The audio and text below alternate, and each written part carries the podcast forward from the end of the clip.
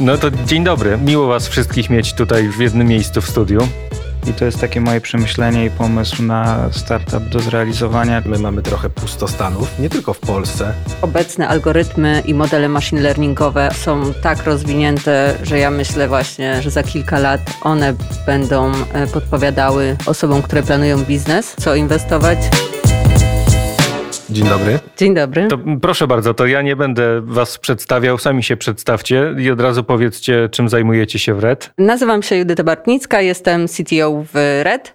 Odpowiadam za rozwój technologiczny platformy, za bazę danych, analizę business intelligence oraz AI. Piotr Smagała. Cześć, ja nazywam się Piotr Smagała i jestem dyrektorem zarządzającym w RED. Odpowiadam za klientów, rozwój platformy i różne takie inne rzeczy związane z danymi, sztuczną inteligencją i big data. Tak jest. I wracamy już do Tomka.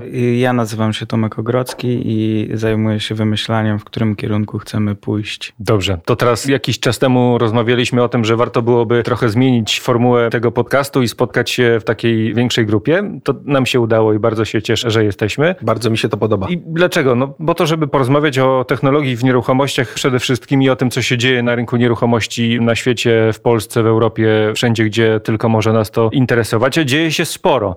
I taką pierwszą częścią naszego podcastu będzie, nazwaliśmy to roboczo przegląd prasy, ale to oczywiście nie tylko o prasę chodzi, ale też o portale. Co tam ciekawego ostatnio przeczytaliście?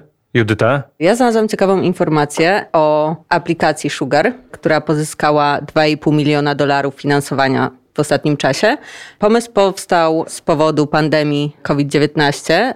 Stworzona została aplikacja, aby pomóc ludziom, mieszkańcom stworzyć społeczność mieszkaniową. Mówimy tu, rozumiem, o e, mieszkaniach, tak? O rynku mieszkaniowym tak, w tym momencie. Tak. Mhm. Tutaj akurat rynek mieszkaniowy. Aplikacja jest uniwersalna, jest y, pomocna również właścicielom nieruchomości, A co ta aplikacja w ogóle robi? Na, na czym to polega? To jest aplikacja, która umożliwia mieszkańcom interakcję z innymi mieszkańcami mhm. oraz współpracę z zarządzającymi Czyli daną można, nieruchomością. Można spokojnie powiedzieć, że to jest taki trochę mieszkaniowy Facebook, że tak, jesteśmy... Co, coś takiego, tylko że tutaj Klatka akurat... numer 3, proszę bardzo, zapraszam do grupy, do klatki numer 3. Dokładnie, ale nie tylko, bo aplikacja umożliwia otwieranie drzwi bez kluczy, składanie wniosków o konserwację, płacenie czynszu. Bardzo fajny pomysł. Umówmy się, że wszystko, co wiąże się z mieszkaniem i załatwianiem tych wszystkich rzeczy jest dość toporne w obecnych czasach. No nie wiem jak u was w waszych wspólnotach i mieszkaniach, ale u mnie to jest dość toporne. Inne miejsce jest do płacenia czynszu, inne miejsce jest do rozmowy, inne miejsce do załatwiania jakichś takich spraw e, z konserwatorem, a tutaj mamy e, wszystko w jednym miejscu. I teraz pytanie, czy tego typu aplikacje, czyli takie, takie Facebooki, mówiąc kolokwialnie, miałyby jakiekolwiek możliwości, jeżeli chodzi o rynek biurowy?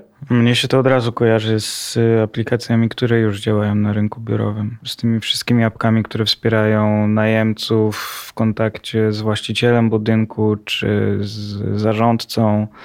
Tak, czy tak jak w naszym przypadku, gdzie mamy mhm. biuro WeWork, gdzie my możemy się kontaktować bezpośrednio z operatorem. Dobrze, ale co taka aplikacja mogłaby więcej? Mówię o biurach, nie? Poza tym, co już mamy. Może mogłaby nie łączyć tylko jednej społeczności, tak jak tutaj na przykład WeWork, tylko wiele z wielu budynków i wiele firm obsługujących. Tylko od razu się zastanawiam, e, po co ona miałaby być? Co wtedy oznaczałoby to dla najemców czy dla właścicieli? Jeżeli mielibyśmy w jednej aplikacji kilka firm, e, którym by zależało bardzo na tym, żeby nas do siebie przyciągnąć. Tutaj też zarządcy nieruchomości mają dostęp do pulpitu zarządzania, gdzie mogą monitorować różne wskaźniki, więc myślę, że tutaj fajnie by było później analizować e, wszystkie czynniki, które mają wpływ na najem. Tomek? Ja myślę, że to jest tak jak z wszystkimi agregatorami, czyli w końcu i tak te rozproszone aplikacje, które są dla najemców, muszą być gdzieś złapane w jakimś jednym systemie. I to jest takie moje przemyślenie i pomysł na startup do zrealizowania, czyli aplikacja, która by na przykład w jednym miejscu łapała wszystkie sposoby komunikowania się po mieście, czyli miałaby w sobie zarówno Ubera, taksówki, hulajnogi z różnych sieci, nie tylko z jednej, tak? Czyli znowu idąc modelem Booking.com albo jakiegoś Trivago, które po prostu agregatory agregatorów. Wiesz co, podobne rzeczy już są e, w bankach. Bankowe aplikacje, których możesz wynająć hulajnogę, możesz zapłacić za parking, możesz kupić kwiaty, możesz kupić bilet na tramwaj, więc to Skycash. jest jakieś... to jest jakieś tam sensowne rozwiązanie. Dobrze, y, co jeszcze? Z ciekawych rzeczy? Tak, co tam ciekawego przeczytaliście jeszcze? Ja ostatnio przeczytałem na Crunchbase informacje o powstających startupach, które można powiedzieć dywersyfikują powierzchnię biurową, ponieważ jak dobrze wiemy, mamy trochę pustostanów, nie tylko w Polsce, ale jak również na rynkach zachodnich, tym bardziej w Stanach Zjednoczonych. Powstają różnego rodzaju firmy technologiczne, które chcą w pewien sposób zarządzać tą powierzchnią i dywersyfikować ją na innego rodzaju przestrzeń, typu siłownie, retail, magazyny. Czyli co, rozumiem, że możemy sobie taką małą przestrzeń, nie wiem, 500 metrów wynająć i zrobić tam siłownię? No hipotetycznie. No. Wydaje mi się, że to jest związane z podnajmami też, których mhm. trend mamy duży w Warszawie i ogólnie w całej Polsce. Właściciele, najemcy tych powierzchni dokładnie zastanawiają się, co zrobić z tą pustą powierzchnią, a może ktoś znalazłby wykorzystanie tej powierzchni w bardziej taki wyjątkowy sposób, który wpłynąłby na zniwelowanie kosztów związanych z wynajmem tej powierzchni przez najemców. Słuchajcie, ale mm, według danych RED mm, wy obserwujecie te dane na bieżąco. Czy my mamy w Warszawie i w ogóle w Polsce już tak duży kłopot z wolną powierzchnią, że tego typu pomysły mogłyby się przyjąć? Że jest firma, która zajmuje się całą powierzchnią, która jest wolna i wymyśla, co tam się może znaleźć na przykład? Mi się wydaje, że tak, no bo w momencie, kiedy pustostany wzrastają o 3 punkty procentowe, podnajmów robi się z 25 tysięcy, dochodzi do maksymalnego pułapu w samej Warszawie 130 tysięcy metrów kwadratowych. Koniec końców najemcy tracą, z drugiej strony wzrasta wskaźnik czasu potrzebnego na wynajem powierzchni biurowych ze 160 dni do 360 dni w Warszawie. Bierzmy pod uwagę to, że właściciele dokładają do biznesu w momencie, kiedy powierzchnia nie jest wynajmowana i ponoszą koszty za to. No tak, ale ja już tu widzę od razu straszenie czwartą falą, już widzę od razu problem z tym, że ludzie większości, przynajmniej tak dane pokazują, wcale do biur nie chcą przychodzić. Nie mówię o kadrze zarządzającej, bo tu jest sytuacja zupełnie inna. Więc pytanie, co musiałoby powstawać w takich biurach, żeby to kogokolwiek zainteresowało, albo żeby te firmy mogły zarabiać? Ja myślę, że nie odpowiemy sobie na pytanie, co musiałoby tam powstawać, ale sam fakt zadawania tego pytania jest ciekawy. I ja myślę, że to są dwa jakieś takie ogólne trendy, które gdzieś będą się pojawiać. Jeden trend mówi o tym, że musimy nauczyć się mądrzej budować i mądrzej zarządzać powierzchnią i to zarówno są kwestie związane z ochroną klimatu, ale to są też kwestie związane z tym, że to w jaki sposób my dzisiaj funkcjonujemy zmienia się tak szybko, że budynki muszą mieć w sobie pewną elastyczność co do swojego przeznaczenia. Tak? I budynek, który dzisiaj ma przeznaczenie fixed biurowe, może się okazać, że jutro on tak naprawdę, jakby ta jego rola, on nie będzie w stanie wypełnić tej swojej roli. I takie przykłady, jak na przykład farmy wertykalne, które powstają w Holandii, no to są właśnie przykłady tego typu rozwiązań, kiedy zmienia się przeznaczenie budynku. I właśnie to, o czym mówisz, Tomek, to jest ciekawe. Ostatnio, nie wiem, czy czytaliście, wpadł news, że właściciel centrów handlowych Atrium postanowił je zburzyć i postawić tam budynki, które będą mm, trochę usługowe, trochę mieszkalne, trochę biurowe. O dziwo miasto się na to zgadza. Czy to jest jakby też przyszłość budynków biurowych, które no, w żaden sposób nie są w stanie się e, przystosować do nowej rzeczywistości? Znaczy niektóre są, to też tak nie można powiedzieć, że nie są. No, ja Natomiast mówię, właśnie pytam o te, które nie, nie są w stanie się przygotować.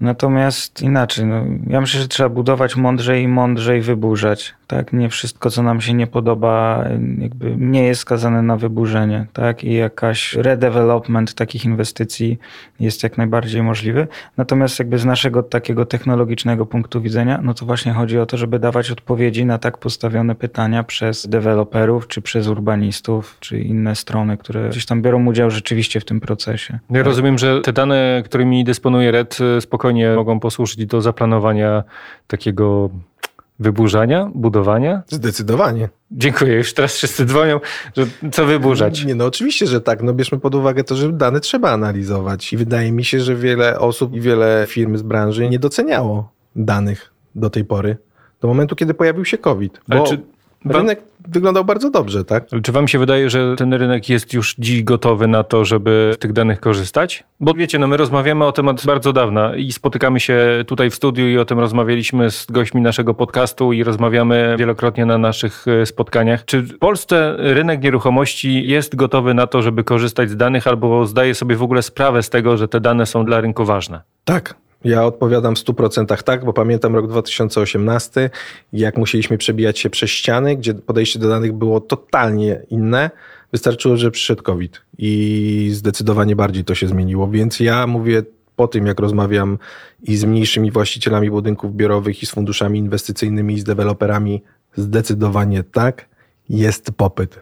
Ja uważam, że tutaj zdecydowanie dużo bardziej niż kiedyś, ale moim zdaniem rynek jeszcze nie jest gotowy na taką liczbę i taką jakość danych. Ja się akurat zgadzam z tobą, że jakby obserwując y, to, co się dzieje na rynku i czytając różne newsy, to myślę, że ten konserwatyzm tego rynku jest tak głęboko zakorzeniony, że jest duży problem, Tomku. Uśmiechasz się, więc już nie, wiem, no, że chcesz coś powiedzieć. Rynek nie, chyba no, nie ma takiej ja, świadomości jeszcze. Ja, ja, siedzę między Piotrkiem a Edytą i moje stanowisko jest też mniej więcej gdzieś y, po środku tego, co wy mówicie, bo wydaje mi się, że z jednej strony tak, na pewno rynek wyraża coraz większą gotowość do tego, żeby wdrażać takie rozwiązania i to też pokazują mhm. chociażby ogłoszenia o pracę w dużych organizacjach, gdzie zaczyna się stawiać na big data, inżynierów, na analityków danych. Tak, jest trend, zdecydowanie duży. Natomiast z drugiej strony potencjał tego, co można zrobić, jakby mając te dane, to o czym dzisiaj dopiero się prowadzi rozmowy, to jest jeszcze bardzo duża rozbieżność. Tak?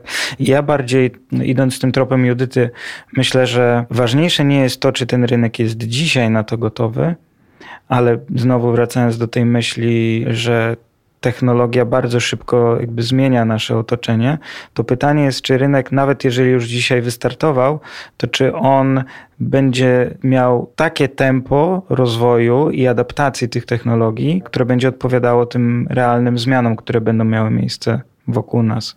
I o to mogę mieć potencjalnie wątpliwości. No ja zawsze podaję taki przykład.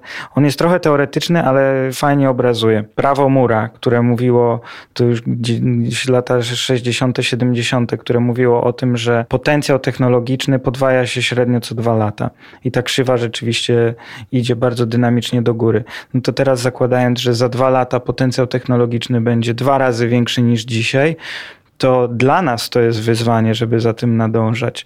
A jeżeli spojrzymy przez pryzmat dużej, dojrzałej organizacji, to ten taki agile i ta zwinność jest fundamentalna. Myślę, że wystarczy zbudować odpowiednie narzędzie, które zapewni możliwość pokazania tych danych i funkcjonalności i ten rynek w końcu będzie gotowy. No, ja myślę, że mój news trochę gdzieś nawiązuje do tego i jest takim zielonym światłem. Osobiście bardzo się cieszę, z tej wiadomości, bo firma JLL oficjalnie dokonała zakupu spółki technologicznej Skyline AI, która w Stanach zajmuje się innymi prognozowaniem wartości nieruchomości komercyjnych w czasie i wykorzystują do tego A dane, B sztuczną inteligencję. I kiedy myślę o tym, że ta firma osiąga tak dobre wyniki i że tak wielka organizacja jak JLL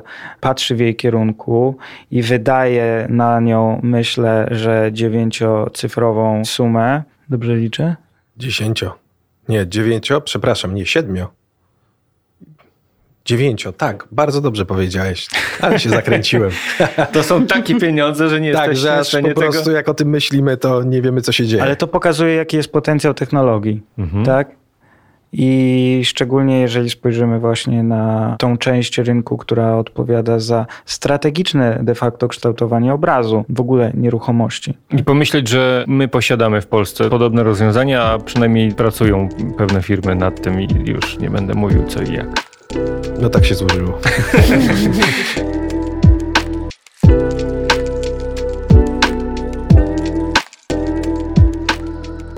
Druga część naszej rozmowy nosi taki roboczy tytuł Trudne pytania i od trudnych pytań od razu zaczniemy. Rozmawialiśmy przed chwilą o technologicznych rozwiązaniach. Ja mam proste pytanie i powtarzam to pytanie za każdym razem, kiedy tylko spotykamy się w studiu, żeby nagrywać podcasty i kiedy pojawiają się goście. Nie pytam czy, ale kiedy algorytmy zastąpią doradców na rynku nieruchomości? Bo to, że zastąpią, to ja wiem. Oczywiście nikt z was tego oficjalnie nie powie, ale ja mogę. Proszę bardzo. Ja się zgłaszam na...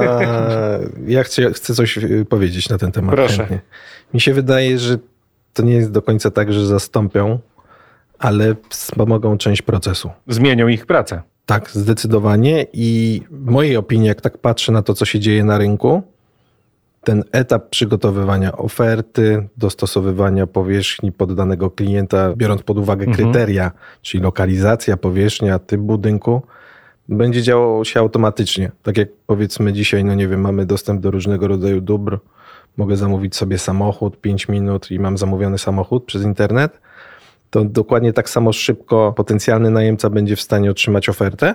Wystarczy, że wejdzie powiedzmy na jakiś portal, Mhm. wprowadzi dane, zostaną mu już przesłane automatycznie oferty, ponieważ dane będą cały czas świeże, będą zaktualizowane i pewne.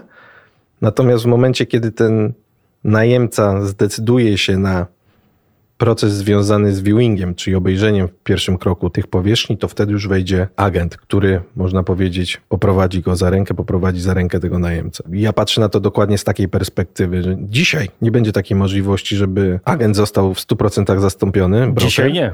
Ja I za zgadzam, 5 lat myślę nie. też nie. Natomiast za 10 lat nie jestem w stanie odpowiedzieć na to pytanie. Tomku?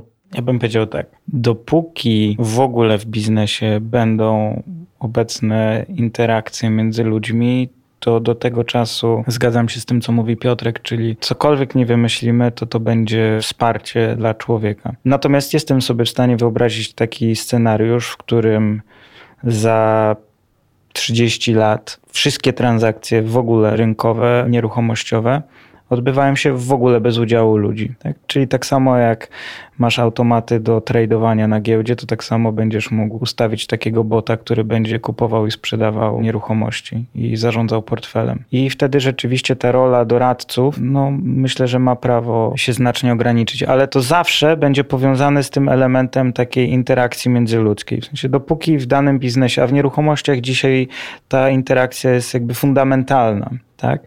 Dopóki ta interakcja będzie, to raczej nie sądzę, żeby to było jakieś zagrożenie. No dobra, to teraz wyobraźmy sobie, że jesteśmy za te 30 lat i jeżeli nie wchodzimy w interakcje międzyludzkie, to po co nam biuro? Dobre. Ale nieruchomości jakieś zostaną, będzie No na pewno handlować. zostaną. No. Data Tylko- center będą. Będą data center, a my będziemy po prostu spotykali się przy stole jako hologramy i będziemy tak naprawdę może wchodzili w te interakcje międzyludzkie, ale fizycznie nie będziemy przebywali w danym pomieszczeniu. To jest bardzo ciekawe, ale nie jestem w stanie sobie teraz tego wyobrazić.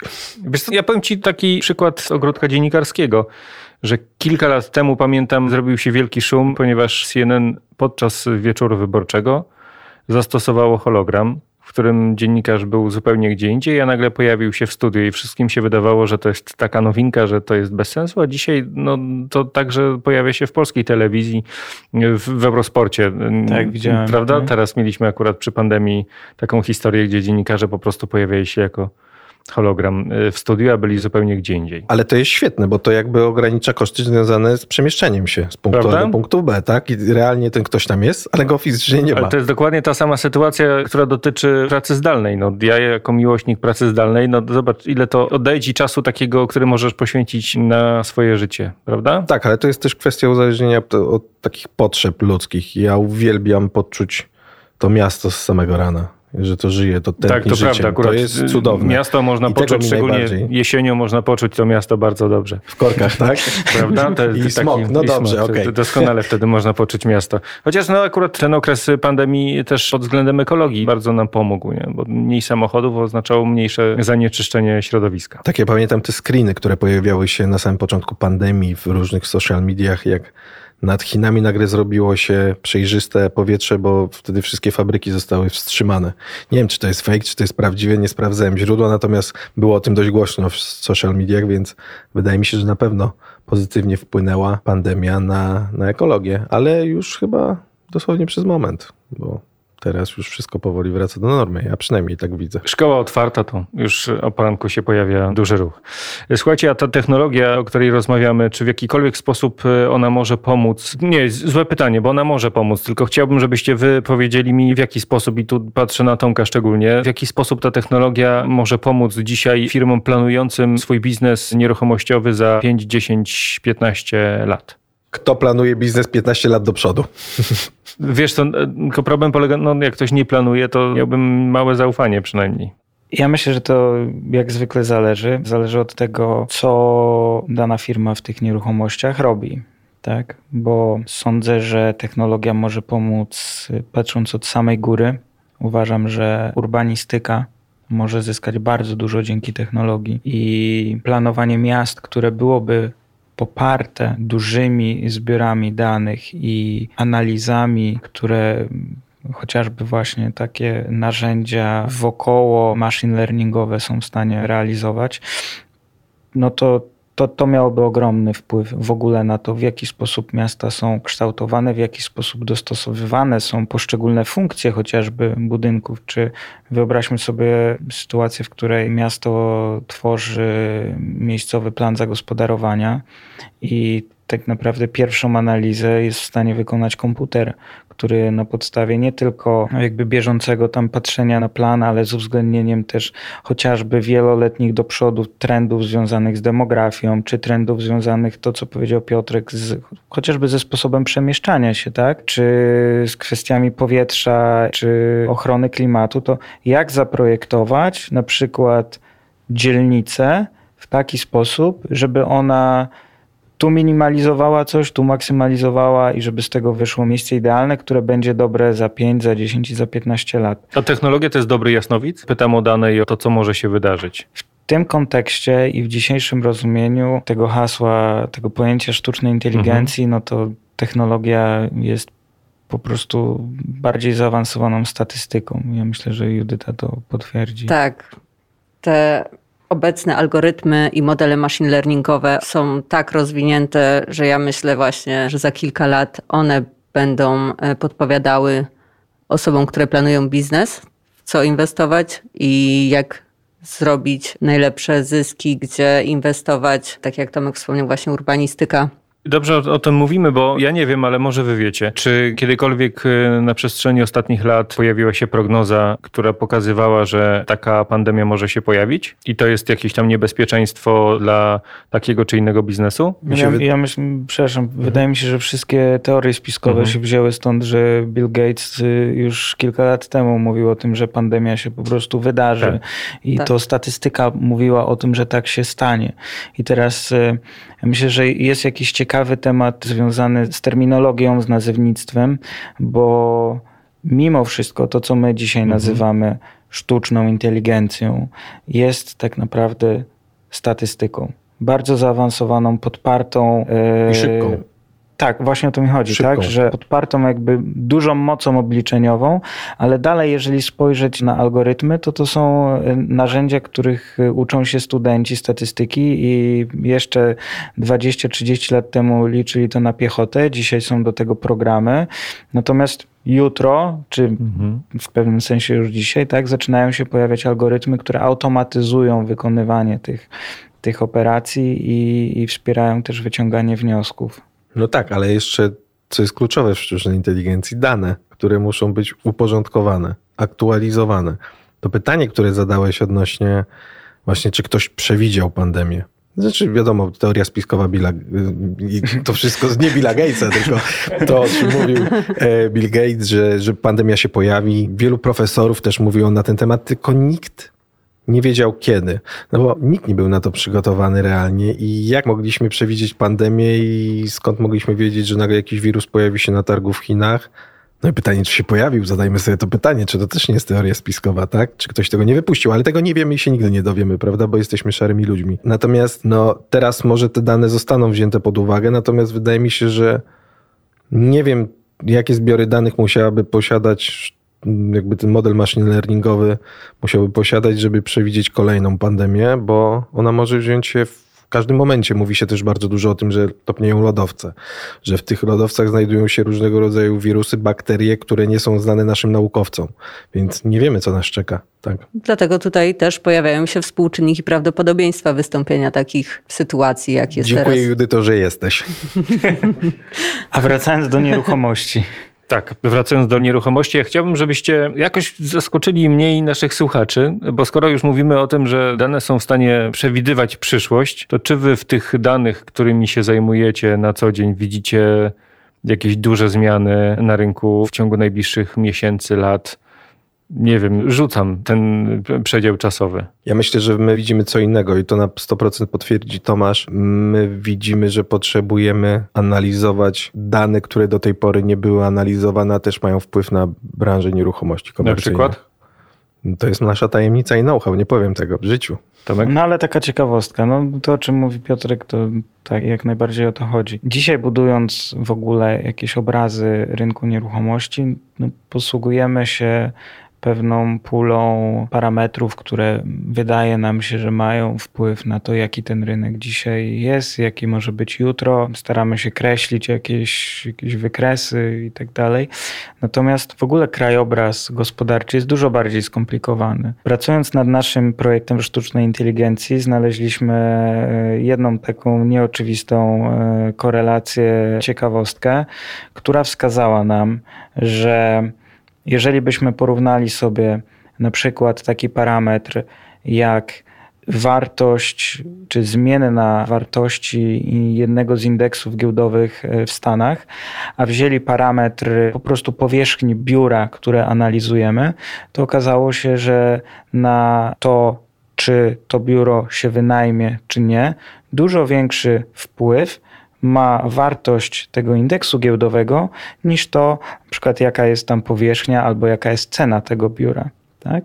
I teraz do tego należałoby znaleźć większą teorię, z czego to może wynikać, albo z czym potencjalnie jak ta, ta, ta wartość indeksu giełdowego może być powiązana, ale jest to jakiś trop. Tak? I to, co daje technologia i tego typu praca statystyczna, ona daje przestrzeń do tego, żeby łapać takie tropy. I oczywiście może się okazać, że to jest taki, mhm. że to jest fałszywy trop i że jest to jakaś zbieżność. Natomiast jeżeli będziemy mieli dużą pulę danych, to możemy próbować powtórzyć ten eksperyment i jeżeli ileś tych prób nam wyjdzie pozytywnych, no to to jest to, o czym mówiła Judyta, czyli w współczynnikach prawdopodobieństwa. Tak, i padło teraz słowo indeks. Ja właśnie sobie teraz o tym pomyślałem, że mamy jakiś ślad, mamy jakiś kierunek, w którym możemy podążać. I spójrzmy z takiej perspektywy właśnie, może nie sztucznej inteligencji, bo to jest wiadomo już szerszy temat, ale tego naszego red indeksu. Nikt wcześniej nie analizował tego, jak długo biura wynajmują się, czy pozostają puste na rynku. Teraz powiedzmy, biorąc pod uwagę, nie wiem, planowanie działań marketingowych związanych z komercjalizacją powierzchni biurowej, mając Red Index, nie będziemy strzelali, nie wiem, z głowy, w pół roku powinniśmy go wynająć, tylko teraz średnio w Warszawie wynajmują się powierzchnie biurowe 360 dni, zaplanujmy kampanię na rok a nie na pół, co pozwoli nam szybciej i bardziej efektywnie wynająć to biuro. I to są takie drobiazgi, nad którymi my pracujemy wewnętrznie, łączymy kropeczki, no i coś z tego wychodzi. Cisza. Cisza, była ładna końcówka. Ciekawa dyskusja. Jesteśmy już w tej trzeciej, ostatniej części przedkońcowej, w której mówiąc najprościej, możemy mówić o sukcesach RED. I wszyscy się teraz uśmiechają, brawo. Judyta przed komputerem, tam już wszystko ma wyklikane, to zaczniemy od ciebie. Proszę bardzo. Myślę, że możemy zdradzić pewną liczbę, mhm. którą analizujemy cały czas i ostatnio zauważyliśmy, że przekroczyliśmy liczbę 7 miliardów zbieranych przez nas danych. Jest to ogromna liczba. 7 miliardów danych. 7, 7 miliardów danych obecnie przekroczyliśmy i ta liczba cały czas wzrasta. Cały czas rozwijamy nasze bazy danych i stąd też e, musimy co chwilę aktualizować serwery e, chmurowe. Zgodnie z prawem mura powinno być za dwa lata, w takim razie 14. Tak? Excel tego nie tak pomieści. Będzie. Nie ma takiej możliwości. Myślę, że Excel wielu rzeczy nie pomieści. To Zdecydowanie. Jest, I to jest akurat ta rzecz, która mnie zawsze zadziwia. Za każdym razem, kiedy tylko jakoś rozmawiamy, czy nasi goście opowiadają o tym, jak wygląda rynek i analiza tych rzeczy i, i informacji biurowych i cały czas mają przed sobą arkusz, to jakoś mnie to zawsze dziwi. Y, ale wracając, proszę bardzo. Y, Co tam ciekawego jeszcze? Co ciekawego? Mhm. O Jezu, bardzo dużo rzeczy jest ciekawych. To zostaw ja sobie na prostu- kolejny odcinek. Tak, ja chyba po- prostu już wyjdę, tak? Teraz powiedz tylko o dwóch. Ja mam taką małą, ale wielką Mhm. rzecz, która przykuła moją uwagę w ostatnich tygodniach. Bo poza tym, jak wiele się dzieje jakby w takich bieżących sprawach i projektach, które realizujemy, Mhm. dostaliśmy od bardzo miłej i mocno zaangażowanej dziewczyny kilka miesięcy temu prośbę o to, żeby udostępnić jej dane do pracy magisterskiej. To były dane dotyczące bodajże rynku w Poznaniu. I projekt badawczy, który Mhm. był realizowany, miał wykorzystać te nasze dane i przetworzyć je z wykorzystaniem algorytmów uczenia maszynowego WEL sztucznej inteligencji do przewidywania cen najmu powierzchni biurowych. I było dla mnie absolutnie pozytywnym zaskoczeniem, że dostaliśmy kilka tygodni temu raport, w którym poza tym, że tam dostaliśmy jakieś podziękowania za to i tak dalej, to rzeczywiście tam były efekty. Tak? I teza na końcu była taka, że mając takie dane, jakie dostarcza RED, jest możliwe, żeby skutecznie przewidywać poziom cen wynajmu nieruchomości biurowych w Poznaniu. To ja tylko powiem, gratuluję oczywiście, brawo, super. To tylko powiem, że jest to doskonałe podsumowanie naszej rozmowy. To tylko przypomnę to, o czym rozmawialiśmy wcześniej, czyli o amerykańskiej firmie. To tak zostawiam to, a później jakby dowód na to, że dane naprawdę mogą bardzo dużo i możemy wiele rzeczy przewidzieć. Zgadzacie się ze mną? No zdecydowanie, No, tak. oczywiście. Dane nas otaczają wszędzie Mogą zmienić naokoło. świat. I wszyscy z nich tak naprawdę realnie korzystamy, tylko często bez świadomości. Oby na lepsze oczywiście zmieniał świat, bo to bardzo ważne. Yy, jak wam tu w studiu? Bardzo miło, Bardzo wygodnie. przyjemnie. Podoba mi się tu, będę tu wpadał częściej. Tak mi się wydaje.